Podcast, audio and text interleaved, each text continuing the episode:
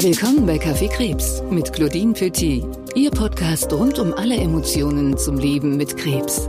Ungeschminkt, ehrlich und auch mit einer Prise Humor.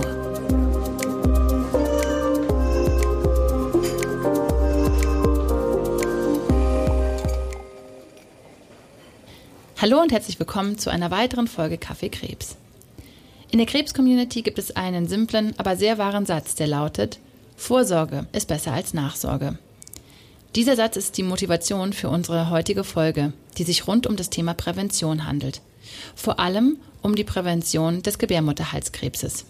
Für mich ein sehr wichtiges und vor allem auch sehr emotionales Thema, denn auch ich hatte schon einen PAP-4-Befund. Nicht nur das eint mich aber mit unserem heutigen Gast, Marie Zeisler. Sie hatte tatsächlich viermal einen HPV-Befund, ist aber trotzdem dreifache Mama, gerade vor wenigen Wochen ein drittes Mal Mama geworden und betreibt einen sehr, sehr erfolgreichen Blog mit dem Namen Little Years. Umso schöner ist es, dass Marie heute für uns Zeit gefunden hat. Und ich begrüße Sie hiermit ganz herzlich. Herzlich willkommen, liebe Marie. Ja, hallo, ich freue mich, dass ich hier sein kann. Sehr schön. Wie darf ich dir denn heute deinen Kaffee anbieten? Auf jeden Fall mit Zucker und Milch. Oh, Wahnsinn, ich freue mich so. Endlich jemand, der den Kaffee genauso trinkt wie ich. Du wirst wahrscheinlich auch immer ganz schräg angeschaut, deshalb. Ja, ich krieg dann immer zu hören, aber die Milch ist doch auch schon süß. Und ich so, nein, das reicht mir nicht. Ich brauche Zucker. Ich brauche das morgens, um wach zu werden. Hm, das verstehe ich gut. Das ist bei mir auch so. Marie, wie hast du damals deine erste Diagnose erlebt und vor allem auch in welcher Lebensphase hast du dich gerade befunden? Ich war damals Mitte 20 und glaube ich, wie, wie, so manche auch meiner Freundinnen damals in dem Alter so ein bisschen durch den Wind, gerade mit dem Studium fertig, gearbeitet und habe alleine gewohnt in Berlin Mitte und bin auch viel ausgegangen. Es war so ein bisschen die Stimmung, äh, ja, was kostet die Welt? Und man hat sich auch so mhm, unsterblich cool. gefühlt, ne? so Mitte 20, mhm. was kann schon passieren? Alles ist für immer. Dann kam eben dieser Anruf von meiner Ärztin und ich wusste auch erstmal gar nicht, um was es da geht. Ich hatte mich damit noch überhaupt nicht auseinandergesetzt und musste dann auch erstmal googeln und da muss man ja sowieso noch mal zu so einer Gewebsprobenentnahme gehen und ja, ich glaube, als dann irgendwie rauskam, da hat es so ein bisschen wie, ich habe vor einiger Zeit ein Interview gelesen, ich weiß leider nicht mehr genau wo, aber da hat jemand beschrieben, es wäre plötzlich wie, als würde der Schnee fallen. Also alles wird ganz leise. Und mhm. all die Sorgen, die man sonst so hatte, scheinen einem so unwichtig und irgendwie wird es so ganz ruhig um einen herum. Man muss das dann irgendwie erstmal verarbeiten und das war für mich meine erste Erfahrung damit, dass mein Körper eben auch nicht ja, unsterblich ist quasi mhm. und kaputtbar. Mhm. Das verstehe ich. Mhm. Ich war allerdings mit 30er und äh, ich fand es genauso shocking. Jetzt sind wir aber schon mitten in die Materie eingestiegen. Marie, man merkt, dass äh, sowohl du als auch ich, wir mussten uns zwangsläufig recht intensiv mit dem Thema auseinandersetzen. Vielleicht als äh, kurze Erklärung für unsere Hörer da draußen. Routinemäßig wird beim Gynäkologen ein Test gemacht und ich denke, in dem Zusammenhang ist es auch zu deinem Befund gekommen. Liege ich da richtig? Genau, genau. Also ja, es war ein Abstrich, ganz normal. Und plötzlich hat sich halt meine Frauenärztin danach gemeldet, was sie sonst ja nicht getan hat. Mhm. Genau. Es gibt nämlich da diesen PAP-Test, durch den wird dann eben ermittelt, ob es einen Befall gibt und ab einer Klassifizierung der Stufe 3 sollte man das weiter beobachten. Die Klassifizierung geht bis 5 Ab einer Fünferklassifizierung spricht man tatsächlich von einer Art Karzinom. Das heißt, wir reden dann schon von Krebs. Und du hattest ähm, dann schon einen Viererbefund. Also das ist schon sehr, sehr hoch. Mhm. Ja, genau. Und meine Frauenärztin, ich weiß auch nicht, ob das so klug von ihr war, auf jeden Fall war sie auch selber ganz überrascht und meinte mhm. so, ich sei ja noch so jung und das hätte sie noch gar nicht so gehabt, dass jemand, mhm. der so jung ist, eben so, ein, so eine hohe Klassifizierung hat, was jetzt nicht unbedingt mich beruhigt hat, ihre Reaktion damals, ja.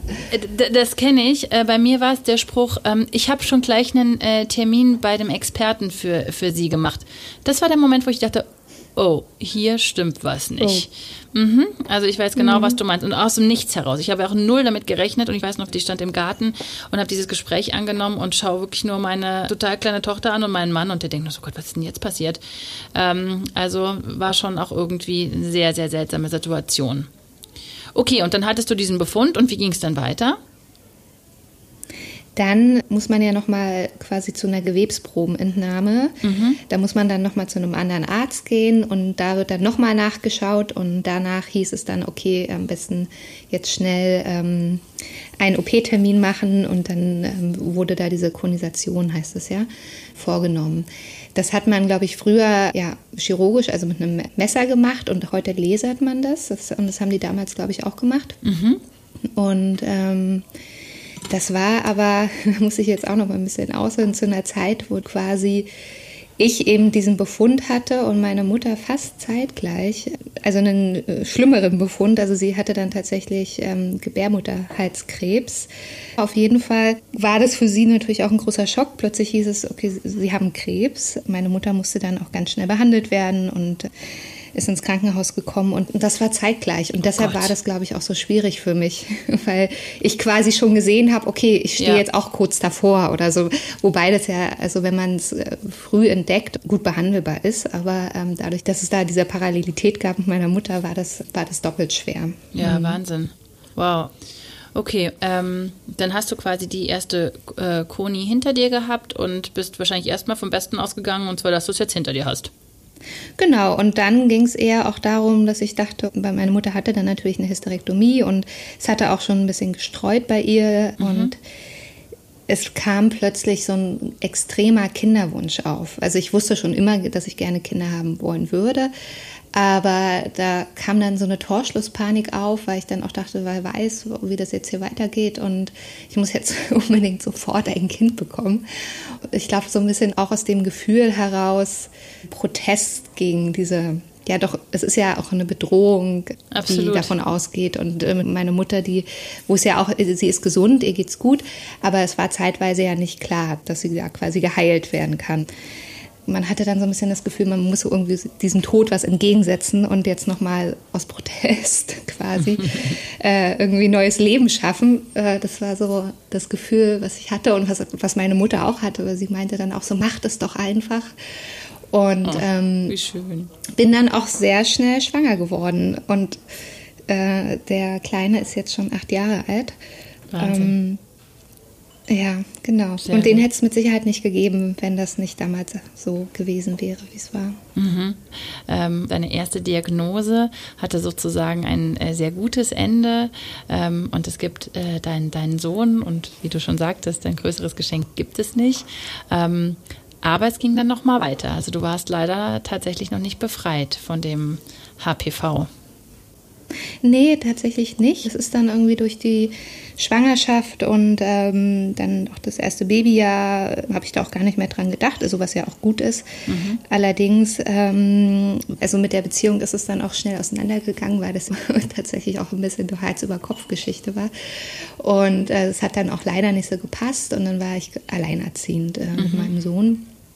Und dann kam, als er so anderthalb war, kurz vor seinem zweiten Geburtstag war das, glaube ich, ähm, wieder ein Anruf von meiner Frauenärztin. Ich mag es nicht, wenn sie mich anruft. Ja, das verstehe ich. Mhm. Äh, ähm, ja, und dann hieß es halt, ah, das ist jetzt irgendwie blöd, ähm, der Abstrich ist wieder nicht gut. Und das war mhm. damals dann schon ein 4D.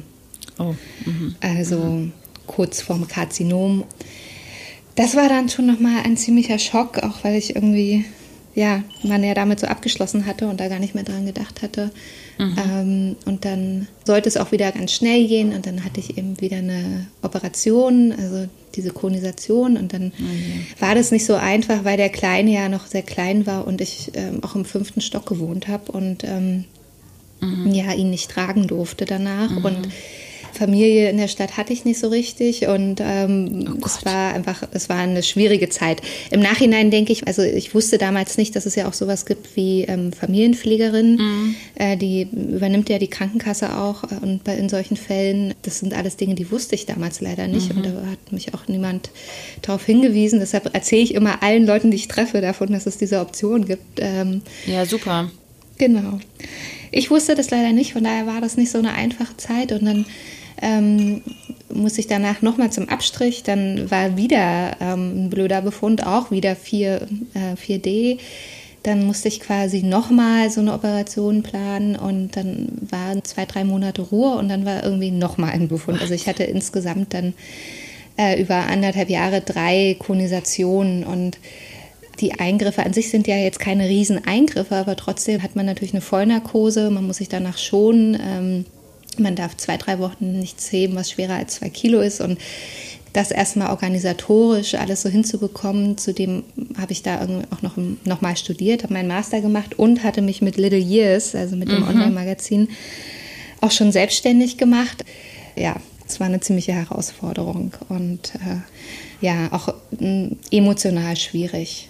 Absolut. Äh, ich habe im Intro schon erwähnt, äh, dass du äh, bereits drei Kinder hast und das ist wirklich ein kleines Wunder, muss man sagen, dass du das viermal über dich hast ergehen lassen müssen leider und hast aber wirklich drei Kinder austragen können und das ist ganz, ganz toll. Ähm, dieses Glück hat nicht jeder und du hast mir in unserem Vorgespräch auch erzählt, dass ähm, dir auch nahegelegt wurde, dass eventuell deine Gebärmutter entfernt werden soll, oder? Ja, als es dann, ich weiß nicht mehr, nach dem zweiten oder dritten Mal wieder so ein blöder Befund war, dann ähm, hat man das so ganz vorsichtig artikuliert mhm. und ich habe nur gedacht, meine Güte, ich bin irgendwie jetzt 27, auf gar keinen Fall, das möchte ich nicht. Also die Vorstellung fand ich ganz schrecklich und ich hatte dann ja auch doch nochmal einen Kinderwunsch und wollte auch gerne das nochmal mit einem Partner irgendwie haben, wo man wirklich auch Familie machen kann und wo man eben dann zusammen ist und das gemeinsam macht. Und irgendwie hatte ich dann die große Traurigkeit, dass ich irgendwie dachte, in meinem Leben ist es jetzt eben nicht mehr mit drin, dieses, diese heile Familie. Hm. Und habe mich gleichzeitig aber auch ein bisschen geschämt, weil ich hatte ja ein Kind. Also es ist ja, ja. nicht so, dass ich ähm, da haben wir schon mal drüber gesprochen. gar nicht haben kann, ja. aber ja. genau, genau. Das hattest du erzählt, dass auch egal, ob man schon ein Kind hat, wenn man dann noch, mhm. sich noch eins wünscht, ist der Wunsch eigentlich genauso stark. Ja. Äh, absolut. Und ähm, man kann das nicht nachvollziehen, wenn man, glaube ich, selber nicht in der Haut steckt und jeder sagt, ja, aber du hast doch ein Kind. Und ich konnte es ehrlicherweise früher auch nicht glauben. Ähm, als ich gerade mir unsere erste gemeinsame Tochter sehr gewünscht hatte, hat sich eine ganz liebe Freundin äh, das zweite ganz stark gewünscht. Am Anfang äh, konnte ich das nicht nachvollziehen, dass der zweite äh, Kinderwunsch genauso stark werden kann wie der erste. Aber dann habe ich ja selber irgendwann in den Schuhen gesteckt, dass ähm, eine Nummer zwei auch schon hat auf sich warten lassen. Und ähm, tatsächlich, das kann ich total nachvollziehen. Und noch eine andere Sache, die du gerade eben auch erwähnt hast das war bei mir genauso und ich glaube, das ist vielleicht auch eine wirklich wichtige Message an unsere Hörerinnen. Es ist ganz häufig, dass man sich als Frau nicht mehr vollkommen fühlt, wenn man davor steht, dass vielleicht die Gebärmutter entfernt werden muss. Also mein, mein echter Krebsbefund, also nicht mein HPV-Befund, sondern wirklich dieses ähm, Borderline-Karzinom an den Eierstöcken, in den ersten Tagen war ich auch der Meinung, dass das eine Totaloperation bedeutet. Also das heißt Gebärmutter weg und die Eierstöcke. Ähm, das war auch der erste Rat, der, der mir äh, mitgeteilt wurde. Und dann bin ich aber in ein wirkliches Fachzentrum zu dem Thema gekommen und das allererste, was sie gesagt haben, weil sie diese Ängste schon kannten, sie haben gesagt, heutzutage, wenn ihre Gebärmutter nicht befallen ist, können sie die behalten. Und ähm, das war für mich der Moment, wo ich wusste, cool, ich komme hier irgendwie gut raus. Und es war für mich so wichtig, diese Gebärmutter behalten zu können, weil ich konnte mir nicht mhm. vorstellen, wie ich Frau sein kann ohne eine Gebärmutter. Und das mag sich vielleicht für Menschen, die noch nicht damit betroffen oder noch nie in Kontakt mit dieser Frage kamen, komisch anhören, weil man vielleicht sagen wird, naja, aber eigentlich sind doch so Weiblichkeitsmerkmale eher äußerlich und andere. Aber ich habe das schon ganz oft gehört, auch in meinen Gesprächen. Das ist, glaube ich, sehr normal, dass sich ganz viel Selbstgefühl, Fraugefühl und Selbstbewusstsein ähm, irgendwie mit diesem doch sehr heiligen Organ äh, verbindet. Ähm, Marie, jetzt ist es ja leider nicht ganz selbstverständlich, dass du drei Kinder hast nach deiner Diagnose. Was macht diese Emotion mit dir? Also ich glaube, dass aufgrund dieser Geschichte ich auch ähm, jetzt noch mal das dritte Kind bekommen habe. Äh, ich hätte gar nicht gedacht in meinem Leben, dass ich mal drei Kinder bekomme. Aber dadurch, dass man ja mal äh, wirklich über einen längeren Zeitraum Ängste hatte, dass das nicht mehr gehen könnte und das tatsächlich ja auch nicht ganz ausgeschlossen war, hat man so aus Protest und aus jetzt erst recht irgendwie diesen Drang, viele Kinder zu bekommen und ja, sich selber auch zu beweisen, dass es geht. Ne? Also ich bin sogar jetzt, obwohl es wahnsinnig anstrengend war, die dritte Schwangerschaft und sogar jetzt kann ich noch nicht ganz ausschließen, wenn es in zwei, drei Jahren noch alles gut funktioniert, dass vielleicht doch nochmal ein Nachzug da kommt. Oh, wie toll. Und wie hast du es und auch die Ärzte letztendlich geschafft, dass du jetzt ähm, HPV-frei bist?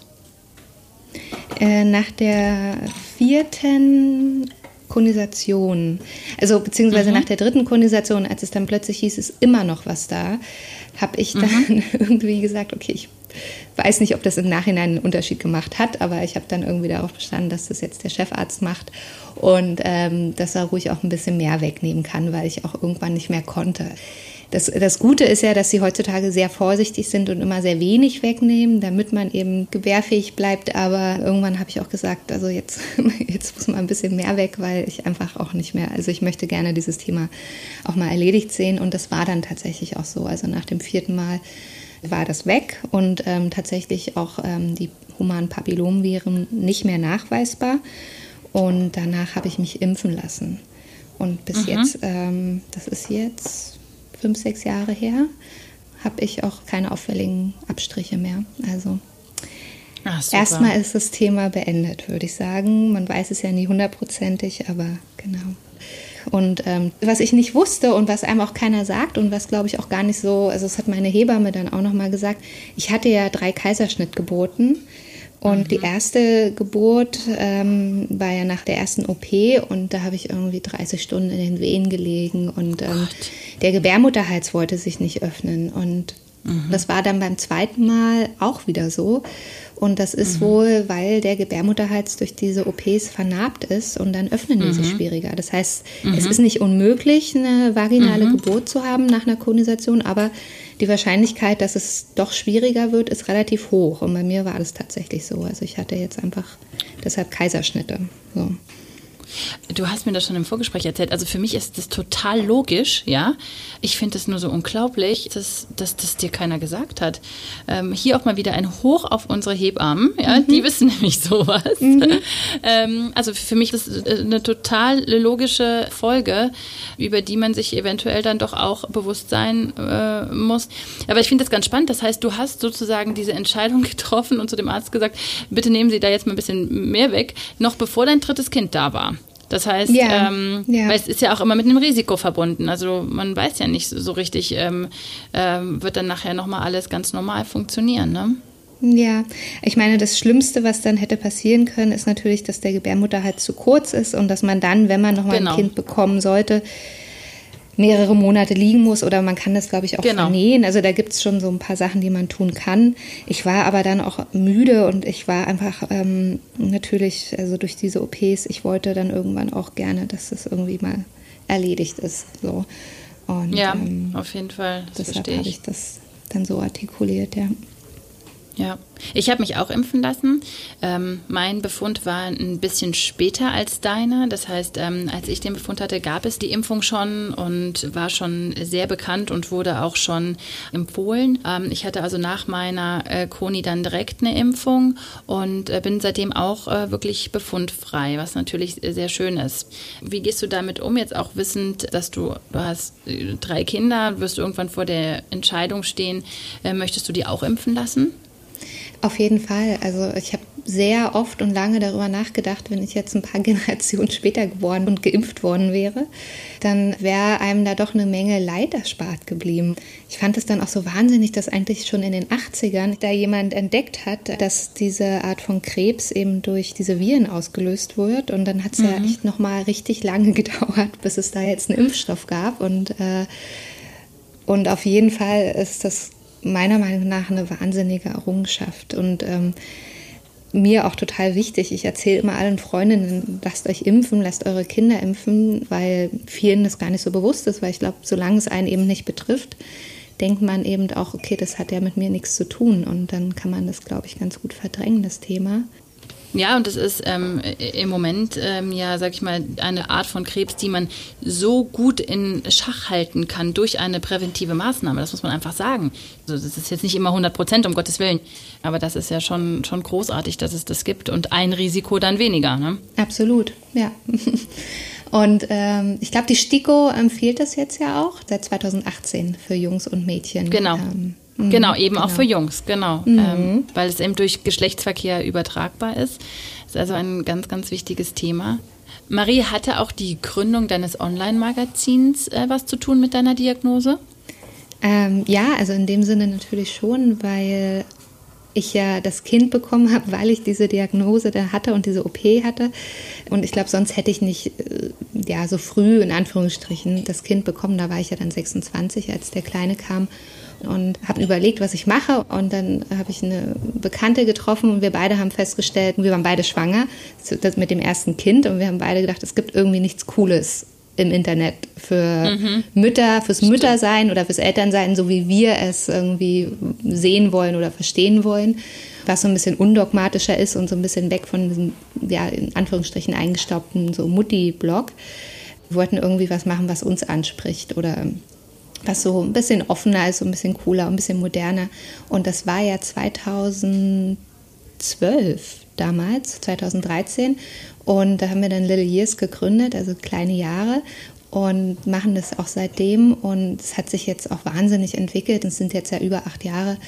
Da hat sich natürlich auch die Internetwelt für Eltern, hat sich da wahnsinnig viel getan, aber wir waren quasi mit eine von den ersten damals. Und das ist richtig so ein, ja, doch ein kleines Medienunternehmen geworden. Und das ähm, macht wahnsinnig viel Spaß und bin total froh, dass wir das damals uns getraut haben, das zu gründen. Thematisierst du das Thema Prävention auch in deinem Online-Magazin?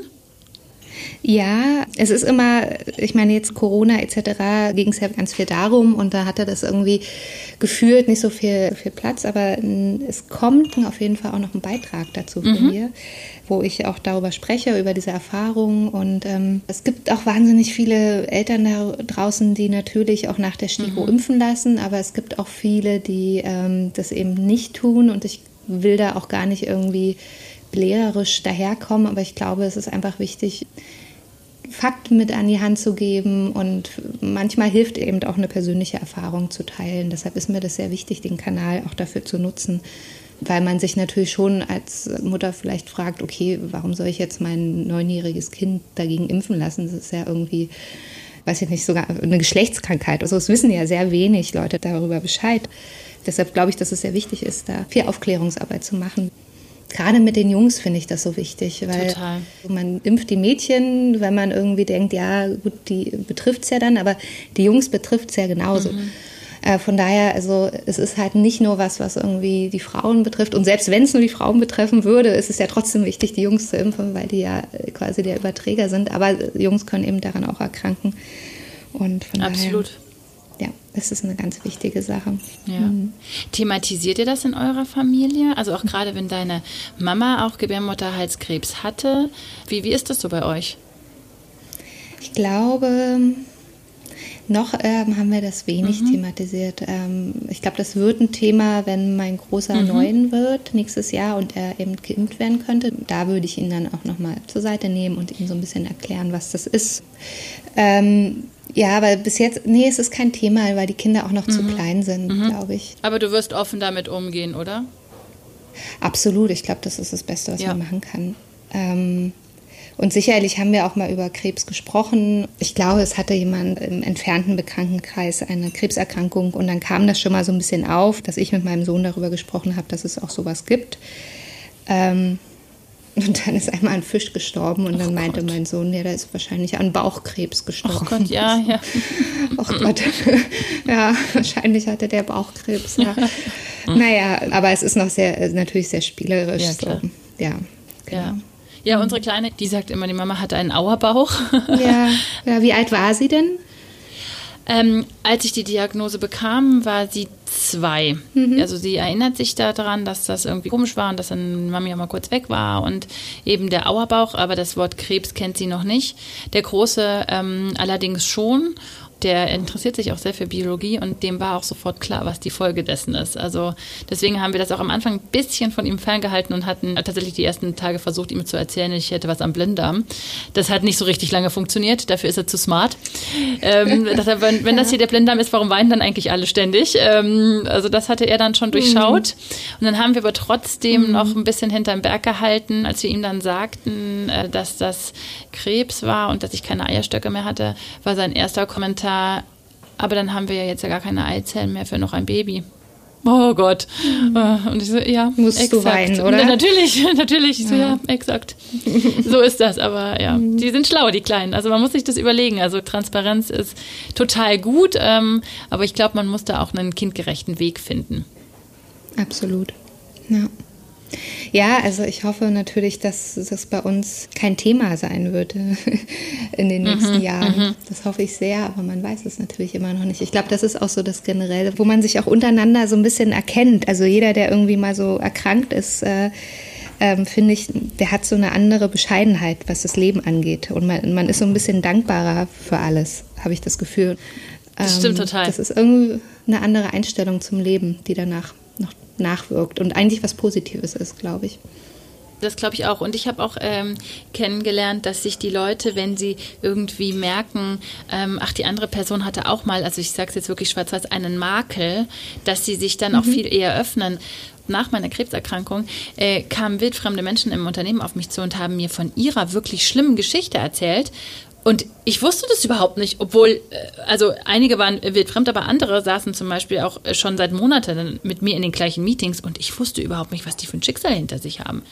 Mhm. Und wie du sagst, also ich finde, das eint auch und äh, wie du auch anfangs gesagt hast, ähm, ich glaube, das ist menschlich. Man glaubt am Anfang, ja, äh, einem gehört die Welt und alles ist äh, unendlich und alles ist for free, aber so ist es nicht. Mhm. Und ähm, das erdet, glaube ich, sehr. Ich weiß noch, nach der vierten Operation kam dann der Anruf, dass es jetzt endgültig weg sei. Und ich weiß noch, wie ich im Auto saß und geweint habe und meiner besten Freundin geschrieben habe, dass jetzt irgendwie alles gut ist und dass ich mich nie wieder über das Leben ärgern werde. Und mhm. das, äh, das war natürlich nicht ganz wahr. Ich habe mich danach doch noch ab und zu mal über Dinge geärgert, aber es ist so eine ähm, Grunddankbarkeit geblieben und so ein bisschen auch mehr Gelassenheit. Also weil in so die ganzen vermeintlichen Probleme, die man so hat im Alltag, die kommen einem alle dann doch ein bisschen unwichtiger vor. Das stimmt und äh, ich glaube, jeder in seiner Rekonvaleszenz macht das durch. Am Anfang kann man sich nicht vorstellen, dass man jemals wieder über die nichtigen Themen dieses, Le äh, dieses Lebens sich damit beschäftigt. Aber tatsächlich, Gott sei Dank, kommt auch die Zeit mhm. wieder, wo man sich auch wieder über Kleinigkeiten ärgert, weil Gott sei Dank das ganz Schlimme etwas in den Hintergrund gerückt ist. Genau. Liebe Marie, was würdest du, und vielleicht können wir das gemeinsam tun, was wollen wir unseren Hörern heute mitgeben? Was sind so Tipps, die wir einfach mitgeben können rund um das Thema? Magst du mal anfangen? Ja, da muss ich kurz überlegen. Mm, ich glaube, also natürlich ganz konkret und pragmatisch regelmäßig zum Frauenarzt gehen und den Abstrich machen Absolut. lassen und sich impfen lassen. Ich glaube, das ist der Absolut. Tipp Nummer eins äh, ja. von mir, würde ich sagen. Und ansonsten ähm, sollte es doch mal zu so einer Diagnose kommen, zu wissen, dass man nicht alleine ist und dass es ganz viele da draußen gibt, denen es ähnlich geht. Und ähm, wenn man kann, drüber sprechen, weil man dann wahrscheinlich mhm. feststellen wird, dass es vielleicht andere im Bekanntenkreis gibt, die was Ähnliches erfahren haben. Super. Ja, ja absolut. Ich würde es, glaube ich, noch ergänzen, dass man, wenn es dann dazu kommt, es aber auch nicht auf so die ganz leichte Schulter nimmt, sondern dass wirklich Handlungsbedarf besteht. Also, dass das schon dann weiter professionell beobachtet und therapiert werden sollte mit allen technologischen Möglichkeiten, die es heute mhm, gibt. Genau.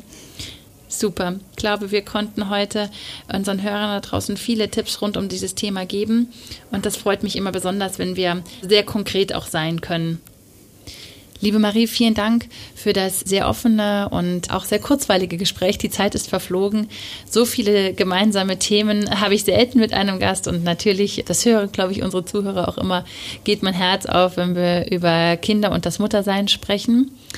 Also vielen Dank nochmal für deine Zeit. Ja, danke euch. Ich habe mich gefreut, dass ich hier sein durfte.